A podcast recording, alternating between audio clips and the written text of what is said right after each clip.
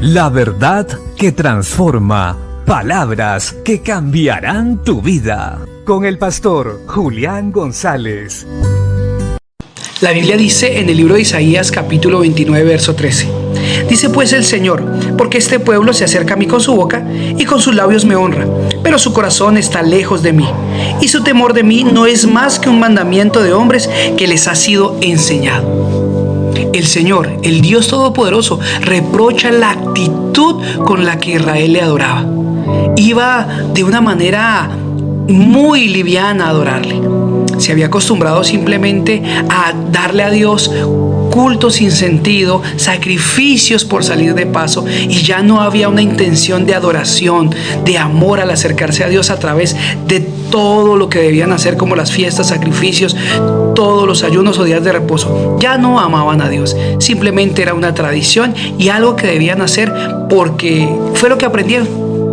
No cultivaron una relación con Dios y Dios lo sabía.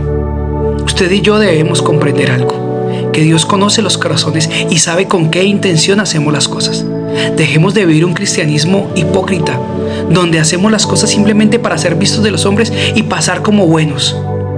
Y la verdad es que Dios conoce eso. Y por eso muchos de los que hoy se dicen llamar cristianos o buscar a Dios o creyentes no sobresalen, no avanzan, se estancan. ¿Por qué?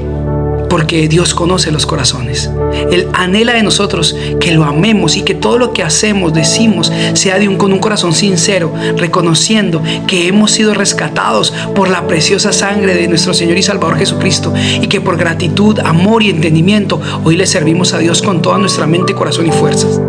Recuerda esto, Dios es digno de adoración y de exaltación Dios se acercó a nosotros por medio de Jesucristo porque quiere tener una relación con nosotros. Dios quiere tener una relación contigo.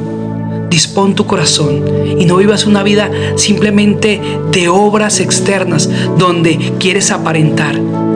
Sé fiel y transparente con Dios porque Dios te está esperando y quiere tener una relación contigo. Quiere guiarte a toda verdad y que experimentes el verdadero poder de Dios.